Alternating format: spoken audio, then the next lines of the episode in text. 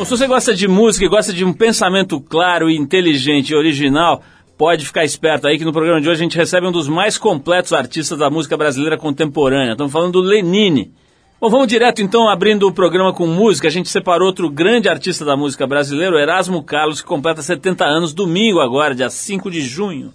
A gente vai ouvir a faixa Mar Vermelho do mais novo álbum do Erasmo Carlos, o Rock and Roll. E depois tem o Lenine conversando com a gente.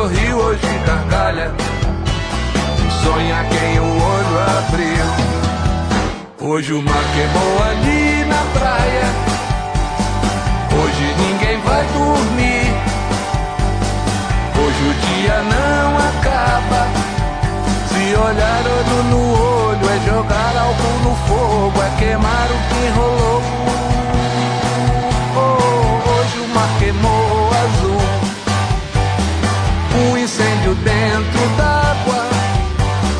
Mar vermelho, sol de anil pegando fogo, só não viu quem não sonhou. Hey!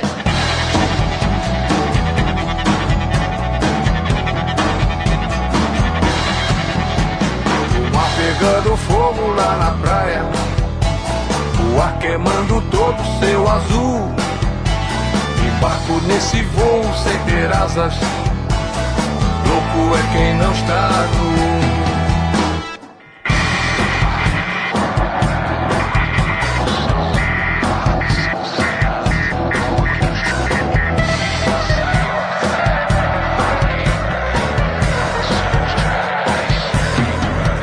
Hoje o mar queimou ali na praia. Hoje ninguém vai dormir. Hoje o dia não acaba. Se olhar olho no olho é jogar algo no fogo, é queimar o que rolou. Oh, hoje o mar queimou azul. Um incêndio dentro d'água. Mar vermelho, sol de anil pegando fogo, só não viu quem não sonhou.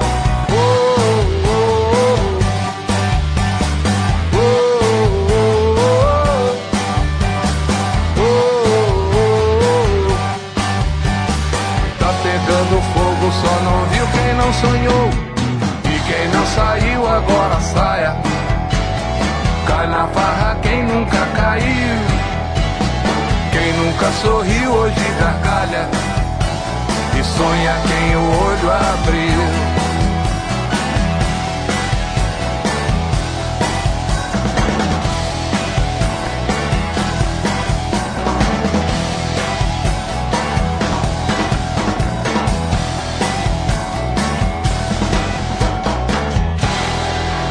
Você está no Trip FM. Ele é um dos mais completos artistas da música brasileira contemporânea. Natural do Recife, se mudou para o Rio de Janeiro no fim da década de 70, aos 19 anos. Seu primeiro disco, Baque Solto, foi lançado em 83, numa parceria com Lula Queiroga. E em 92, mais uma parceria, dessa vez com o percussionista Marco Suzano, com quem ele lançou o álbum Olho de Peixe. O sucesso chegou junto com seu primeiro disco solo, O Dia em que Faremos Contato, de 1997 exímio compositor, letrista, violonista, cantor, arranjador e produtor. Ele teve inúmeras canções gravadas por vários outros artistas, participou de projetos de incontáveis músicos, fez discos de parceiros e fez direção musical para teatro e bastante coisa para televisão. A criação meio católica, meio comunista que ele recebeu dos pais parece ter dado um sabor especial a essa mistureba. Embora ele tenha chegado a cursar três anos da Faculdade de Engenharia Química, É na sua música que esse gosto se expressa de uma maneira mais intensa, mais clara, misturando ritmos nordestinos com rock and roll pop e MPB e o que mais aparecer. E parece que essa fórmula tem dado certo. Nos últimos 10 anos foram diversos prêmios, entre os quais 5 Grammys latinos, nada menos do que 5 Grammys latinos. Quem gosta de música e acompanha já deve ter percebido que o papo hoje aqui no Trip é com o pai do João, do Bruno e do Bernardo. Depois ele vai explicar que ele é pai e mãe também, tá me dizendo aqui. O Oswaldo Lenine Macedo Pimentel, este jovem que é mais conhecido como Lenine, que é tido por muita gente boa como um dos mais talentosos artistas da música brasileira na atualidade. Lenine, é um prazer te receber aqui.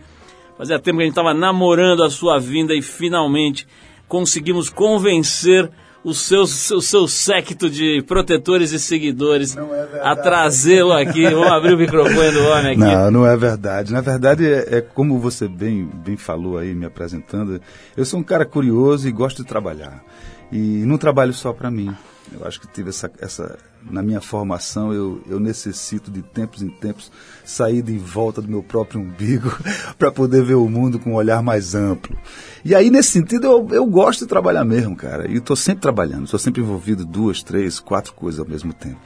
Essa foi a dificuldade de eu não ter vindo aqui. Não, na verdade eu estava brincando porque o pessoal foi gentilíssimo e trouxe você, já me trouxe aqui o disco incrível, o Lenine.doc, né? Vamos hum. falar dele daqui a pouquinho, mas eu estou curioso para saber sobre essa sua formação. Eu volto e meia encontro engenheiros químicos hum. voando por outras áreas aí, né? Eu recentemente conheci um grande consultor empresarial, tá? fui ver a formação do cara, achei que ele era administrador ou economista, ele era engenheiro químico.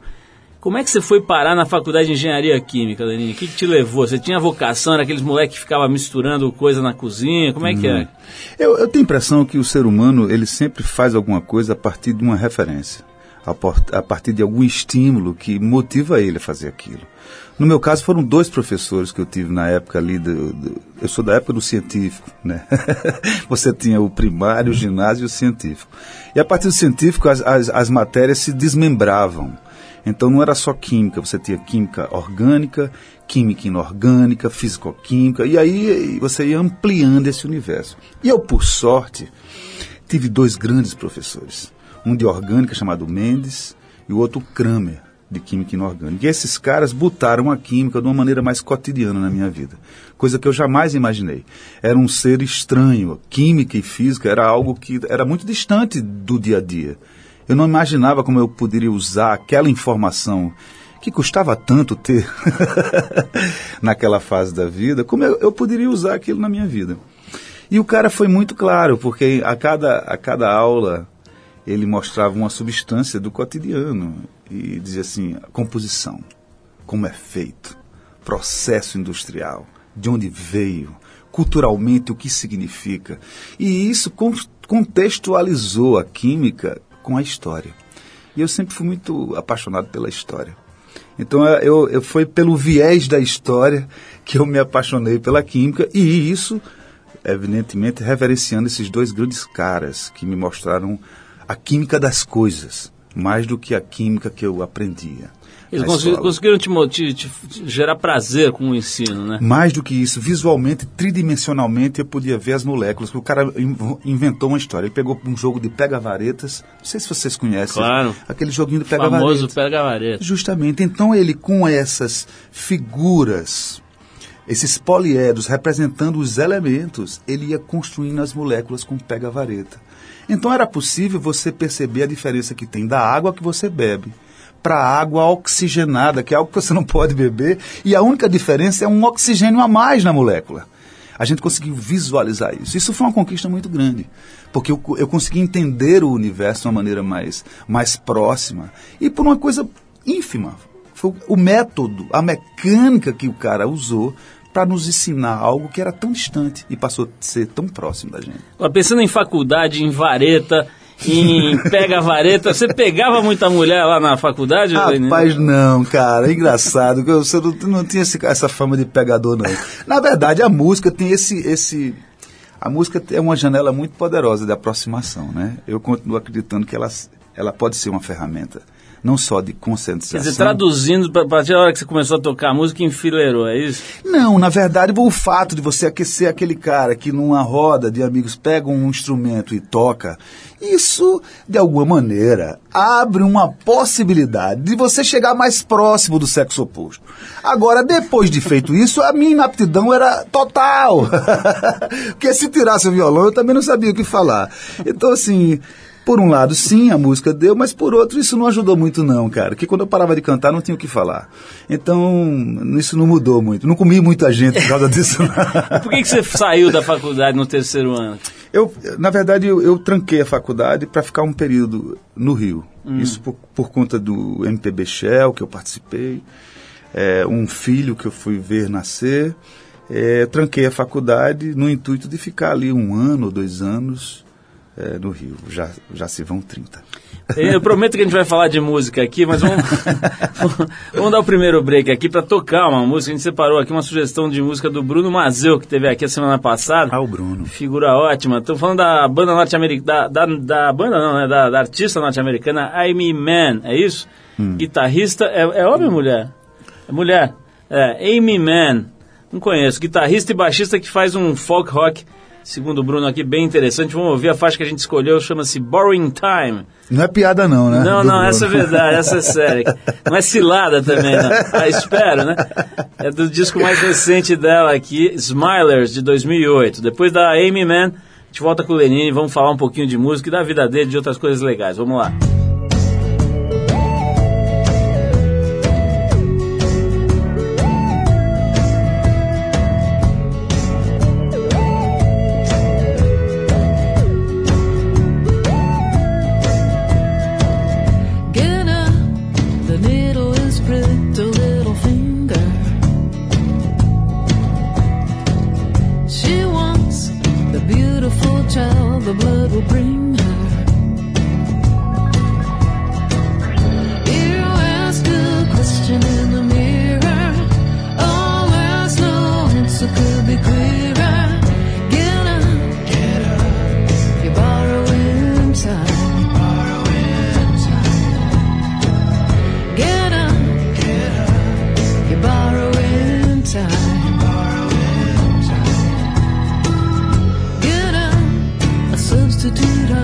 just to breathe.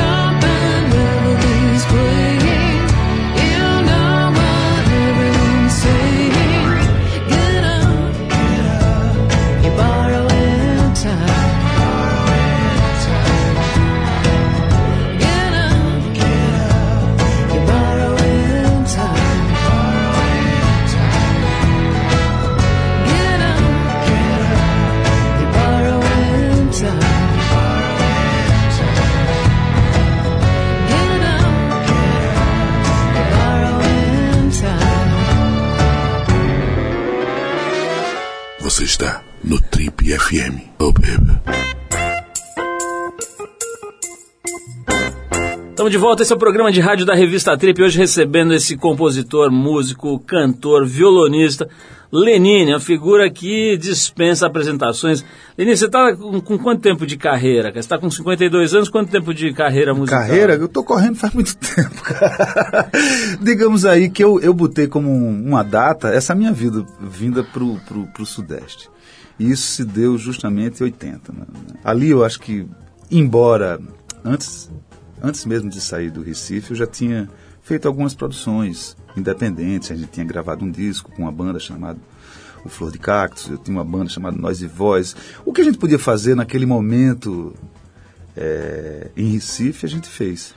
Então foi no intuito muito de ampliar o que eu fazia que eu vim para o Rio. Então, para mim, é- essa coisa de vir para o Sudeste foi realmente a profissionalização. Até ali eu- era tudo uma grande brincadeira. Assim, né? Agora, nessa época dos anos 80, eu, eu tinha aquela coisa da cena do rock, né? Bras- Brasília, o rock aqui em São Paulo, no Rio de Janeiro e tal. Tinha uma, uma certa resistência, a galera do Nordeste, cara? Como é que é? Total, cara. Aliás, você disse bem que tinha a história do, do rock surgindo. Mas o rock surgia porque a MPB clássica estava cobrando muito caro para fazer o que fazia. E a própria indústria dizia assim: meu irmão, não é possível que não tenha gente mais barata para gente botar nessa história. O rock foi uma confluência de coisas. Acho que tem ali uma culpa, uma maravilhosa culpa de um Midani, de um Osto Oliveto, na hora de dizer assim, bicho, vamos botar o foco da atenção nessa garotada que está saindo das garagens. Ora, mas isso eram universos ilhas. Não tinha vaso comunicante, não tinha ponte. O cara fazia MPB e estava na sala de estar. Tinha a turma do samba, que estava lá na cozinha, eventualmente vinha para a sala de estar. E a turma do rock estava nas garagens, não tinha saído das garagens ainda. Eu cheguei com uma turma, e eu não cheguei sozinho, eh, nós somos, éramos e somos ainda um grupo de, de, de amigos. Não por acaso hoje os meus parceiros mais assíduos fazem parte desse núcleo inicial quando a gente chegou, e são eles Lula Queiroga, Braulio Tavares, Ivan Santos, Dudu Falcão. A gente chegou com um tipo de hibridagem que não tinha eco, cara. Não tinha eco. Não, não tinha, eh, a turma do rock dizia, é muito MPB. A turma do MPB dizia, é muito rock and roll. E os, e os veículos, que não é o caso agora, por exemplo, que eu estou numa rádio onde toca tudo, eh, era muito fechado. Os nichos já eram muito fechados. Infinitamente mais do que agora. Então, para a gente foi muito difícil. Eu te digo sinceramente, realmente houve muita, muito, pô, Paraíba de novo. Sabe aquela história? E, e, e uma, uma certa incompreensão pelo fato, a gente está fazendo naquele momento já uma hibridagem que só veio realmente acontecer no Brasil muito tempo depois. Essa coisa do, do rock se aproximar da MPB, a MPB se aproximar do rock, o rock com samba, e aí chega o hip hop, D2, mas aí reverencia o samba também para se permanecer. Então houve essa, essa maravilhosa promiscuidade, isso aconteceu depois. A gente que de alguma maneira estava ali botando a cara a tapa e fazendo essa hibridagem, a gente encontrou foi porta fechada, cara. Lenine, tô vendo aqui na, teu, na, na tua biografia que tem um período em que você foi comerciante, cara. Você tinha uma loja de, de música, é isso? Chamava Wave, é isso? Cara, na verdade, eu trabalhei na dona, não, a senhora dona bem da, da foto, bicho. É porque eu sempre fui um curioso da tecnologia. Naquele momento, eu tinha um grande amigo que tinha uma loja de discos importados. E eu só comprava meus discos importados. Porque naquele momento, o acetato usado aqui era de péssima qualidade. O disco chiava. O meu garrado, que eu também eu tinha um som quadrifônico, ninguém nem falava sobre quadrifonia, eu já tinha meu som quadrifônico. enjoado. Era enjoado, cara. Mais do que a obra litero-musical daquelas produções, eu queria saber como, era, foi como é que é feito. Aquela tecnologia estava disponível pra gente. Porque houve um momento, gente, que a gente precisa deixar claro, com, com a ideia punk que surgiu no, na humanidade, aí se disseminou a ideia de que o ruim é bom. Desculpa, o ruim não é bom. O ruim é ruim. E o bom é bom.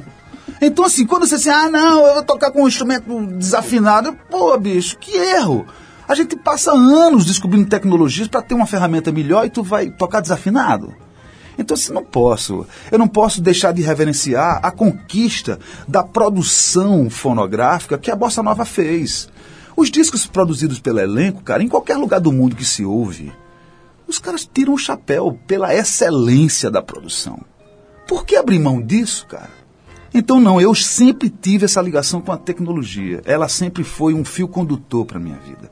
Eu trabalhei na Wave porque, ao invés do salário, no final do mês eu saía com 6, 10, 15, 20 LPs. Então toda a minha discografia que eu tenho até hoje, me acompanha até hoje, eu fiz naquela época, trabalhando na Graças Wave, do Nando. Menino, vamos fazer uma pausa aqui. É uma tarefa difícil escolher uma música sua pra tocar aqui, porque todas são muito legais, mas a gente escolheu essa aqui, é Todas Elas Juntas Num Só Ser, Pô, que tá no disco Incité, né, de 2004. isso. Porque muita gente, inclusive a gente aqui do Trip, tem curiosidade sobre a origem dessa letra, que cita praticamente todas as mulheres que já foram homenageadas com uma música no Brasil, né? Vamos ouvir então o Lenine com Todas Elas Juntas Num Só Ser. E no próximo bloco a gente vai perguntar pro Lenine qual foi essa inspiração. O cara já tem uns recortes de revista ali guardados, É nada, junto com os discos. É a falta de experiência. Vamos ouvir essa música e a gente já volta para descobrir o que há por trás dela. Vamos lá.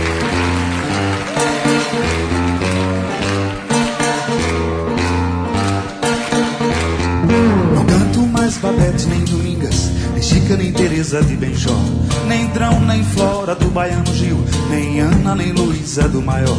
Já não homenageio Januária, Joana, Ana, Bárbara de Chico, nem Yoko, a nipônica de Leno, nem a cabocla de Tinoco de Tonico, nem a tigresa, nem a Vera Gata, nem a branquinha de Caetano, nem mesmo a linda flor de Luiz Gonzaga, Rosinha do sertão pernambucano, nem Risoflora, flor de Chico Sainz, nenhuma continua nos meus planos, nem Cátia Flávia de Fausto Fawcett, nem Ana Júlia do Los Hermanos. Só você, hoje eu canto só você. Só você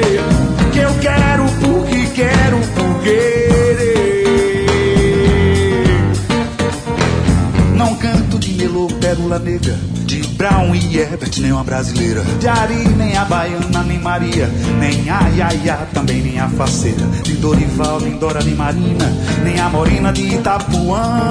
Divina garota de Ipanema, nem Iracema de Adoniran. De Jackson do Bandeiro, nem Cremilda. De Michael Jackson, nem a Billie Jean. De Jimi Hendrix, nem a Dulce Angel. Nem Angela, nem Lígia de Jobim. Nem Lia, Lili Brown, nem Beatriz. Das doze deusas de Edu e Chico. Até das trinta Leilas de Donato. E da Leila de Clepto eu abdico. Só você. Canto e toco só você. Só você, que nem você, ninguém mais pode haver. Namoradinha de um amigo, e nem amada amante de Roberto, e nem Michel Mabel do Bitopou, nem Isabel Bebel de João Gilberto, e nem Bebê La Femme de Sergansburg, nem de Totó na mala femená, nem a Yaya de Zeca Pagodinho, nem a mulata mulatinha de Lala, e nem a carioca de Vinícius, e nem a tropicana de Alceu, e nem a escurinha Geraldo, e nem a pastorinha de Noel, e nem a namorada de Carlinhos, e nem a superstar do Tremendão, e nem a malaguenha de Lepona, e nem a popozuda do Tigrão. Só você, hoje elejo e elogio, só você. Só você, que nem você não há nem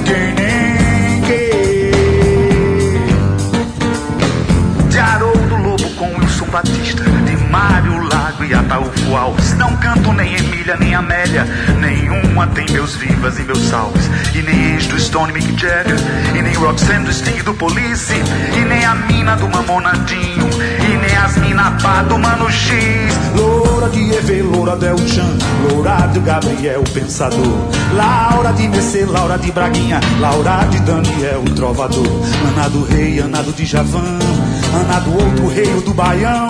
Nenhuma delas hoje cantarei, só outra reina no meu coração. Só você, rainha que é só você. Só você, dentre as musas já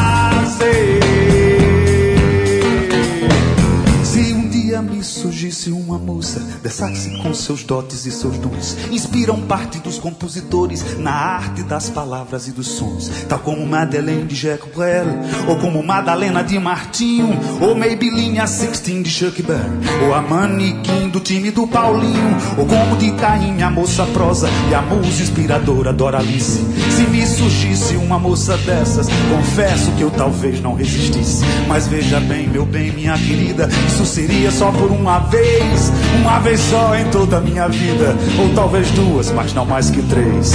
Só você, mais que tudo é só você.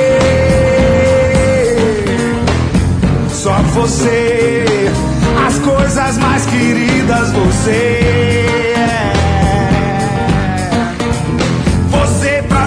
sol da minha noite, é como a rosa luz de Pixinguinha, é como a estrela pura parecida, a estrela refúgio do poetinha. Você é a flor, é como a nuvem calma, no céu da alma de Luiz Vieira. Você é como a luz do sol da vida, de Steve Wonder, ó minha parceira. Você é pra mim o meu amor, crescendo como mato em campos vastos, mais que a gatinha pra Erasmo Carlos, mais que a cigana pra Ronaldo Bastos, mais que a divina dama pra Cartola, que a dona para Ventador Bernard, que a Honey Baby para o Wall Salomão, e a Fanny Valentine para Lawrence Hart. Só você, mais que tudo e todas, é só você. Só você, que é todas elas juntas num só ser.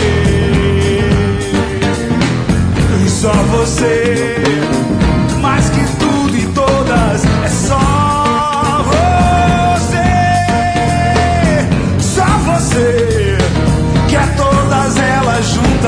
só ser.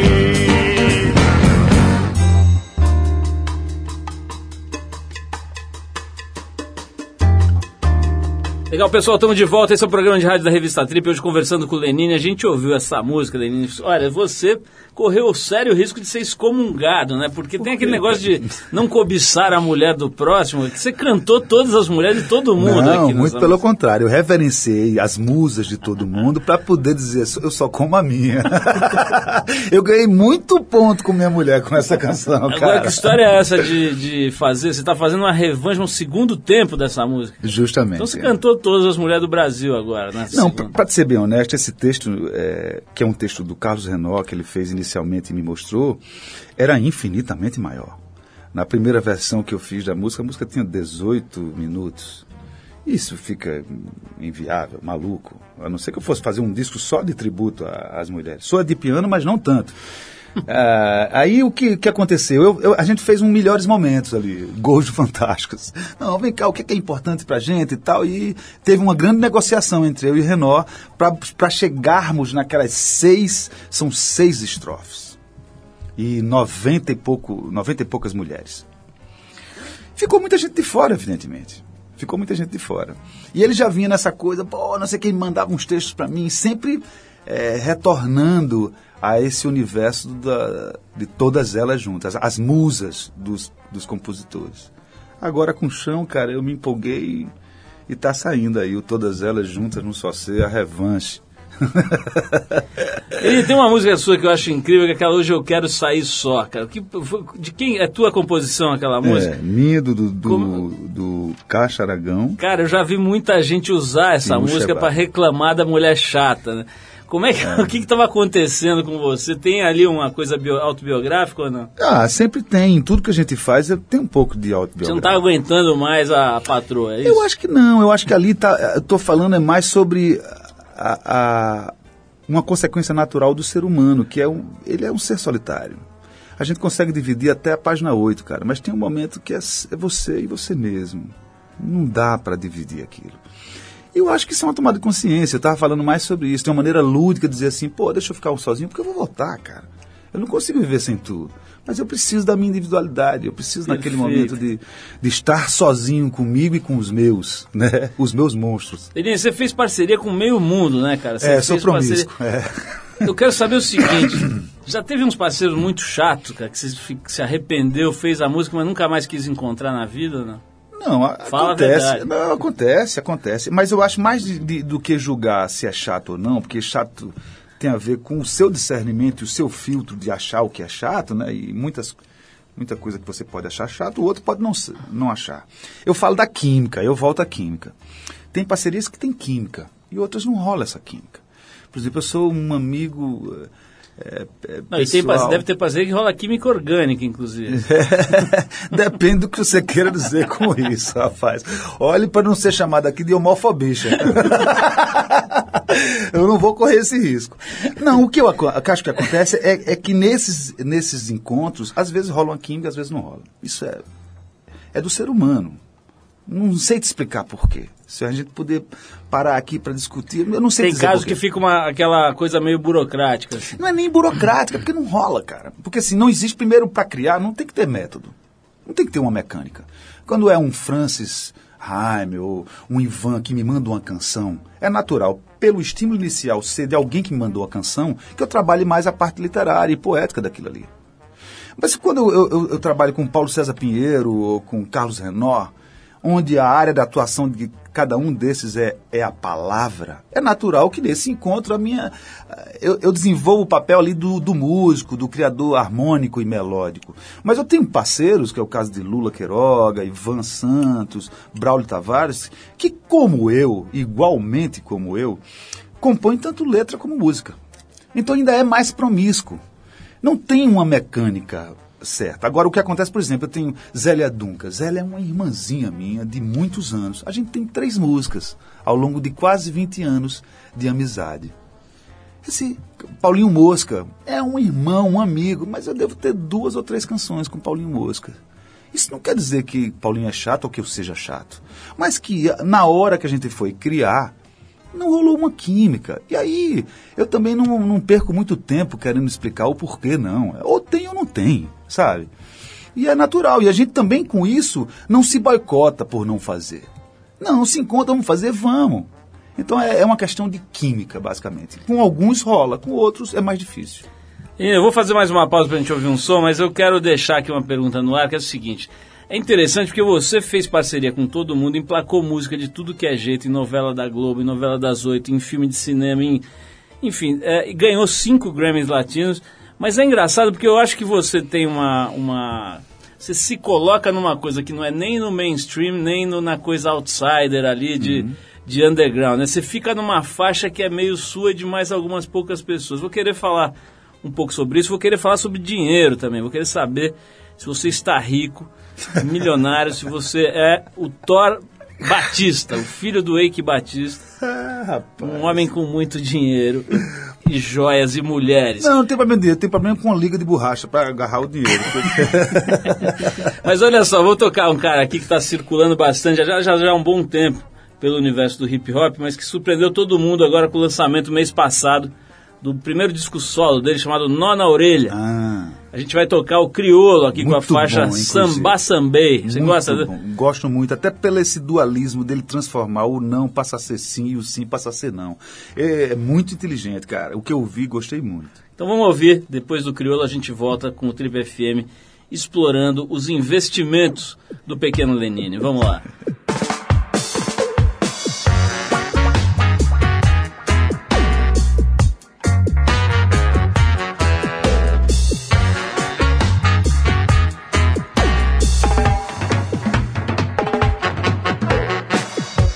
Samba sim, samba, sambei. Mas não esqueci das palavras do rei. Samba sim, samba, sambei. Mas não esqueci das palavras do rei. É samba sim, samba, sambei. Mas não esqueci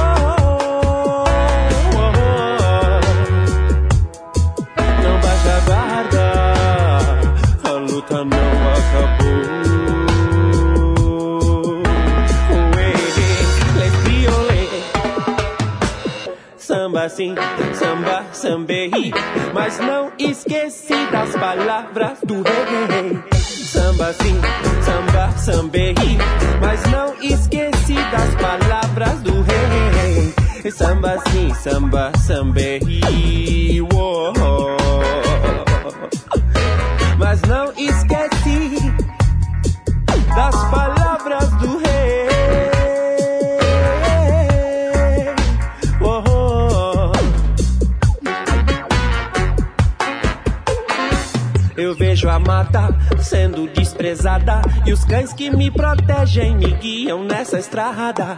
Se tem ideia, manda uma que nutre, pois tô cansado de tanta palhaçada. Se é pra paz, a nação já tá armada de consciência, a alma já tá elevada.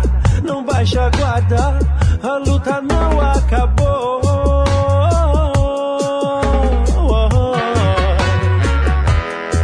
Não baixa a guarda,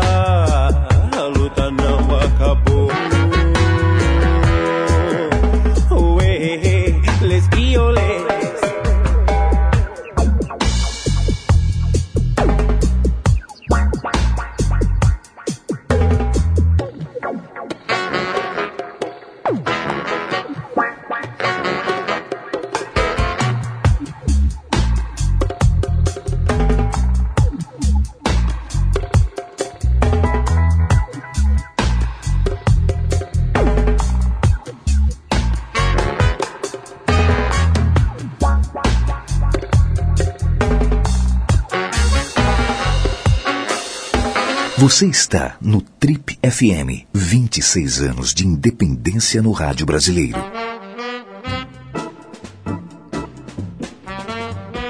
Legal, estamos de volta aqui no Papo com o Lenine hoje. Aqui um grande prazer receber o Lenine, essa figuraça, grande músico, grande eh, compositor, intérprete. Tem essa música que eu adoro, Hoje Eu Quero Sair Só, entre outras centenas de composições incríveis. Lenine, a pergunta é essa, cara. Você, eu tenho a impressão, assim, como observador, enfim, não sou um especialista em música, mas que você, assim, naturalmente, ou não sei até se isso é direcionado, mas você se colocou num numa prateleira ali que é meio exclusiva, quer dizer, um cara que tem acesso ao mainstream se quiser, quer dizer, é considerado um cara do primeiro time da música aí, pô, isso, isso é comprovado, é dito por uma série de indicadores, né, a importância que o teu trabalho alcançou, mas ao mesmo tempo eu acho que você se coloca ali meio com um pé no underground, nessa, nessa cena assim mais nova. Eu não sei explicar direito. Faz sentido isso, cara? Você se colocar num campo intermediário aí da, Não, eu acho da que faz, cena? faz sentido é, na medida em que eu percebo no, na- no seu questionamento uma coisa que está presente na minha vida toda, que é uma certa estranheza que eu procuro. Eu, eu procuro isso desde sempre. Eu não me distanciei disso nem um, nem um tantinho. E, e não sei dizer porquê. Tem uma coisa de não ser exatamente de nenhuma turma e ser de E todas. ser de todas. Acho isso que isso foi a vida que me ensinou. É, essa coisa de ser meio camaleão, de você em terra de sapo, de cócoras com ele para poder pular mais alto, sabe aquela história? E aí você vai, vai, vai ficando meio casca grossa, vai ficando com orelha de morcego, vai ficando atento às coisas e, e a tua carreira vai, vai seguindo esse tipo de preocupação que você tem. Agora, eu, eu, eu falei assim de uma maneira muito clara, quer dizer, que houve uma estranheza desde sempre que permeou a minha vida. Eu não queria, não queria, bicho, eu nunca quis fazer puta sucesso, não. Eu te digo, isso, isso permeou a minha vida. Eu queria fazer diferente. Eu não me contentava em fazer o que já fizeram. É, muito embora eu bato com isso o tempo todo, isso, tanto é que a gente começou a, a entrevista dizendo, olha, não existe ineditismo que resista a alguma pesquisa biblio- bibliográfica. Se procurar vai ver que nada é novo, né? Mas eu sempre procurei essa, essa estranheza. Tem um amigo meu, Lenny, que mede essa coisa do ego e da fama pelo restaurante. Ele fala assim: olha, tem cara que adora entrar em restaurante e as mesas todas olharem para ele e ficar falando, é o fulano, é o fulano e tal. E gosta também quando o dono do restaurante ou o maître coloca ele numa mesa especial. Isso, como é que é quando você vai a restaurante? Ah, eu gosto, cara, de diferenciação. Eu gosto, adoro, adoro comer bem, bicho. Agora ser bem recebido, cara. E aquela coisa de todo mundo olhar e saber que é você e ficar aquele zum, zum, Você sabe que eu também sou, talvez pela minha atitude, pela maneira como minha carreira foi se dando, as pessoas, bicho, não chegam mala junto, cara. Te digo muito tranquilo. E as pessoas que chegam, chegam com um tipo de delicadeza e uma gentileza que não dá para você ficar imune a isso. O cara chega com delicadeza, com educação, dizer, bicho, desculpa, cara, eu queria, mas eu gosto tanto do que você faz. Então eu, eu fico imaginando que para um cara informado daquela maneira como ele me mostra, educado da maneira como ele me mostra, ter vencido a barreira de chegar para alguém que ele não conhece e dizer, cara, eu gosto do que você faz, é vencer também, sabe, cara? Eu tenho que, respe- eu tenho que respeitar essa atitude. Pô, que história é essa de você ter sido pai e mãe? Sacanagem. Como é que é isso, cara? Que isso. Não, porque minha cuidar mulher. de tudo, os três? minha mulher trabalhou mais de 20 anos como diretora de produção, cara, de televisão. Tu imagina o que é isso? Eram 16 horas diárias de trabalho. Quem fez a adaptação de todos os meus filhos foi eu, pô. Eu, eu tenho meu estúdiozinho em casa, sempre fui compositor. Quer dizer, o, o lance de eu ser intérprete, você bem falou, são 15 anos pra cá. Mas, pô, se eu tô 30 anos trabalhando, durante os 15 primeiros anos eu tinha o meu estúdio, gravava minhas coisas e mandava as músicas pra todo mundo. Eu podia ser esse pãe. E quem ganhava chamo. mais nessa época, você ou sua mulher? Porra, minha mulher, caralho. Se eu, pô, cara, o Olho de Peixe foi todo bancário. O Olho de Peixe ainda estava bem, porque eu escrevia, eu fui roteirista de humor. Dos Trapalhões, Chico, então, por isso que eu conheço o Bruno de outras épocas, de outro carnaval. Então, assim, eu pude, de alguma maneira, eu só pude fazer da maneira que eu fiz, com essa isenção, é, objetivando o bem e a coisa bacana, porque no final das contas eu faço música para agradar quem me ama para os meus filhos dizer, pô, cara, que música legal que tu fez. Para minha equipe chegar para mim e dizer assim, bicho, que disco do cacete que a gente vai botar agora no. É assim. É, é- é ingênuo como isso. Mas é isso que move. Então eu não posso me distanciar disso, não, cara. Nunca me distanciei disso, não. E eu acho que isso é, é- é o norte da minha, da então minha a vida. patroa bancou esse disco. A patroa não só bancou esse disco, cara. A A patroa, os meus primeiros 4, 5 anos, ela bancou a estrutura. Se não fosse ela como parceira, eu não sei se eu teria eh, tido condições de fazer. Bolho de Peixe foi todo bancado. Eu, fui, eu mixei com Jim Ball, cara, nos maiores textos, em Nova York, no Electric Lady. Só, eu, bicho, eu só fiz o que eu quis. Mas quem bancava isso? Era eu. E agora que você se tornou esse magnata, Magnata é o cacete, pô. Não, não faz isso. Eu pude fazer, foi retribuir pra minha patroa. Ah. Foi, ela já estava de saco cheio de trabalhar com televisão, já tinha perdido um pouco do, do tesão, do prazer de fazer o que fazia.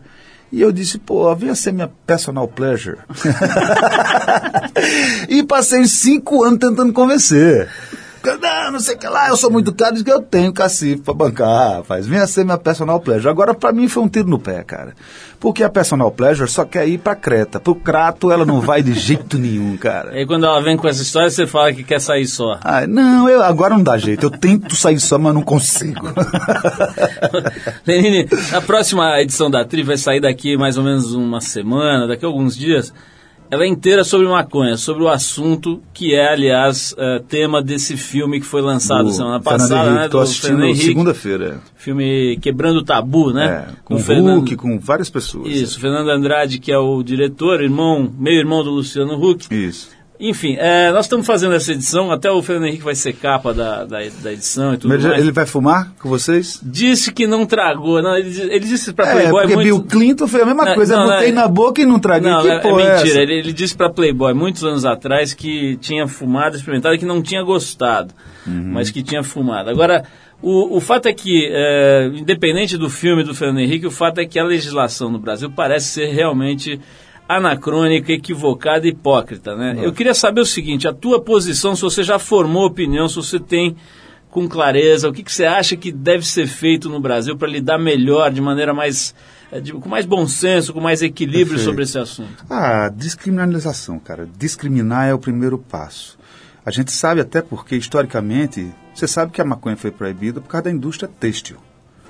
Porque a cannabis eh, funcionava de uma maneira muito bom para a indústria têxtil, é do, muito mais fibra do cânhamo. Justamente. E é uma droga popular, venhamos e convenhamos. É uma demagogia muito grande, um anacronismo hoje a gente achar que pode viver num mundo sem drogas. Acho isso uma falta de visão e uma miopia muito grande, né? E vamos, vamos também questionar essa coisa, porque o álcool, e aí? Dentro de uma escala de nocividade, você vai ver o álcool, o álcool está ali em quarto, em terceiro, a maconha está em décimo primeiro. E mais, o tetrahidrocarboneto do canabinol, que é o, o ativo da história, se conhece muito pouco. Então é um vasodilatador poderoso, sacou? Então tem uma ajuda realmente para doenças terminais, isso é comprovado. Tanto é que em alguns países.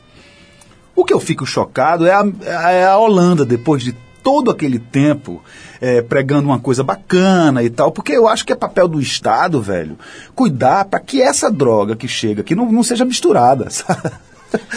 Aliás- Essa é uma aliás, questão o- fundamental. Quem que vai garantir o padrão de qualidade dessa, dessas drogas?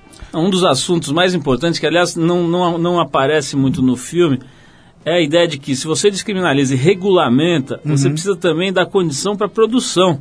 Lógico. senão você vai comprar de de onde? Se isso estiver regulamentado, você vai comprar, vai, vai manter a- a uma indústria paralela. Mas a produção. maconha, cara, é tão fácil cultivo, Pois é, cada né? um planta a sua, Pois é, na, na trip desse mês, a, a próxima trip, tem inclusive uma matéria sobre eh, a situação na Argentina Uhum. em relação a esse assunto. E aparentemente lá tem uma tolerância grande a- Uhum. ao plantio. Então as pessoas estão plantando nas suas casas, etc., e resolvendo esse problema do tráfico. E só para terminar, pra, eu não quero deixar de perguntar isso, o seguinte, a gente está no meio dessa crise aí do governo federal, né? Palocci enroscado aí, a Dilma pedindo socorro pro Lula, uma situação complicada, né? Você, eu- a gente viu um vídeo seu de 2005 em que você dizia- se dizia decepcionado com o PT. Como é que você está vendo esse momento agora específico dessa primeira grande crise aí do governo da Dilma? Não, pra, eh, eu vou dizer uma coisa, a decepção, é, a decepção não mudou não, eu continuo decepcionado, mas não é só com o PT não. Eu tive uma decepção com o PT por uma, uma ligação passional com o PT. Porque foi o único partido que eu vi nascer, gente. E que virou, empastelou igual a tudo, cara, sabe? E a gente e, e foi difícil encarar Lula é, ainda hoje fotografando com Sarney, com isso tudo a gente teve que engolir. E aí eu vejo também e já, e, já fico muito atento porque está se falando das leis de direito autoral, né? E eu vou dizer assim, como cidadão, e talvez possa parecer um pouco ingênuo, mas eu, como cidadão, e tendo a consciência de que a cultura de um país deve ser um setor estratégico de uma nação, eu queria um aval e uma resposta, ou melhor, um estudo do Ministério Público para saber o que é que acontece com o direito autoral no Brasil. Por que, que é tão. es- Por que, que o que é débito meu eu recebo em casa? no dia. E se eu não pagar, no dia seguinte eu já estou pagando juro. E por que que meus créditos eu tenho que correr atrás, feito louco, e provar que aquilo é meu para poder receber? Assim, a- até eu estou vendo muitos grupos de discussões e, e- e eu me identifico com alguns. E tem algumas coisas belicosas que eu acho que, que não é bacana. Tem algumas coisas muito pessoais. Você não acha estranho uma, uma entidade de direito privado cuidar da questão do direito autoral, de, arre- de arrecadar das rádios, do- dos sites, Não, etc., o pior é depois isso. criar um critério é desconhecido de distribuição, É, que ninguém entende, que ninguém apura, que ninguém recebe, Não, o inclusive. pior, é, o pior é isso. Existe uma reunião, da, o ECAD, é o ECAD, existem as associações que, em tese, representam os artistas. Eles fazem reuniões. Eu, como pessoa física, não posso participar dessa reunião. Não é estranho? Pô, tem nove sociedades. Pra que tanto? Já começa aí. Nove. Nove. E aí tem as reuniões do ECAD para deliberar rateios, é, é, como se paga, quem paga, quem é inadimplente, quem não é, não sei o que lá. Mas, pô, eu queria participar como pessoa física para dizer, ó, desculpa, mas quem não quer pagar, tá certo porque vai querer pagar menos, mas eu quero saber, antes de tudo, é como é que vocês estão rateando o que recebem. Porque uma televisão tem uma planilha. Pô, cara, rádio, que coisa mais fácil. Hoje, qualquer garotinho nerd tem um software que pode instalar no seu, na sua rádio e toda a programação está no mesmo dia, cara, à disposição de quem quer que seja. Por que, que eu levo 60 dias para receber? Mas a gente, eu, eu queria deixar bem claro que não é um litígio com o ECAD. A gente está querendo é transparência. Quando eu falo a gente, eu falo nós criadores, nós compositores, músicos. O que a gente quer é transparência. E precisa, antes de tudo, um regulamentação. Desculpe, você fica dizendo, ah, não, é caro, ninguém pode fiscalizar. Por que não pode? Tem que ser fiscalizado. Desculpe, isso é área, eu acho que é área estratégica.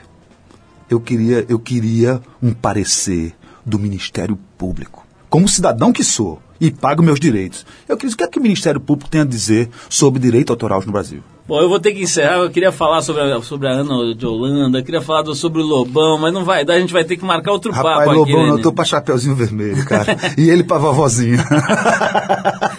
Tá bom, então eu vou ficar devendo pros ouvintes essa continuação aí. Vamos combinar, Lenine, você voltar aqui Vamos, daqui a um tempinho pra cara. gente Pô, papo bom, cara. falar mais sobre essas coisas todas e pra você revelar onde é que você investe o seu tesouro, que a gente não conseguiu também abordar essa questão.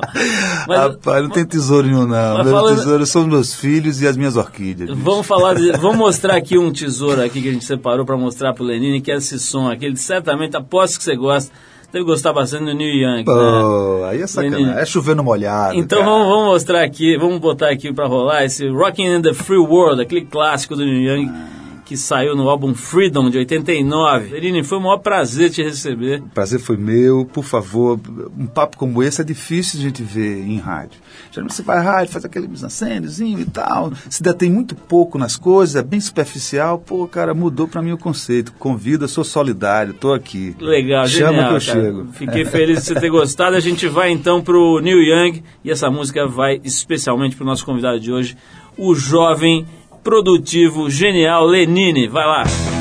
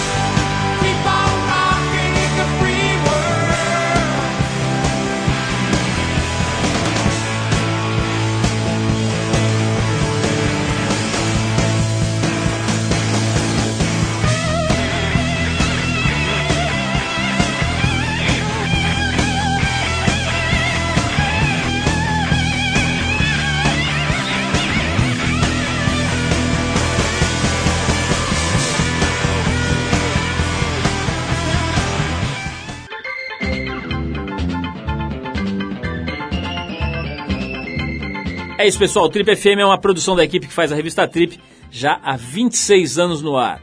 Apresentação Paulo Lima, produção e edição Alexandre Potashev.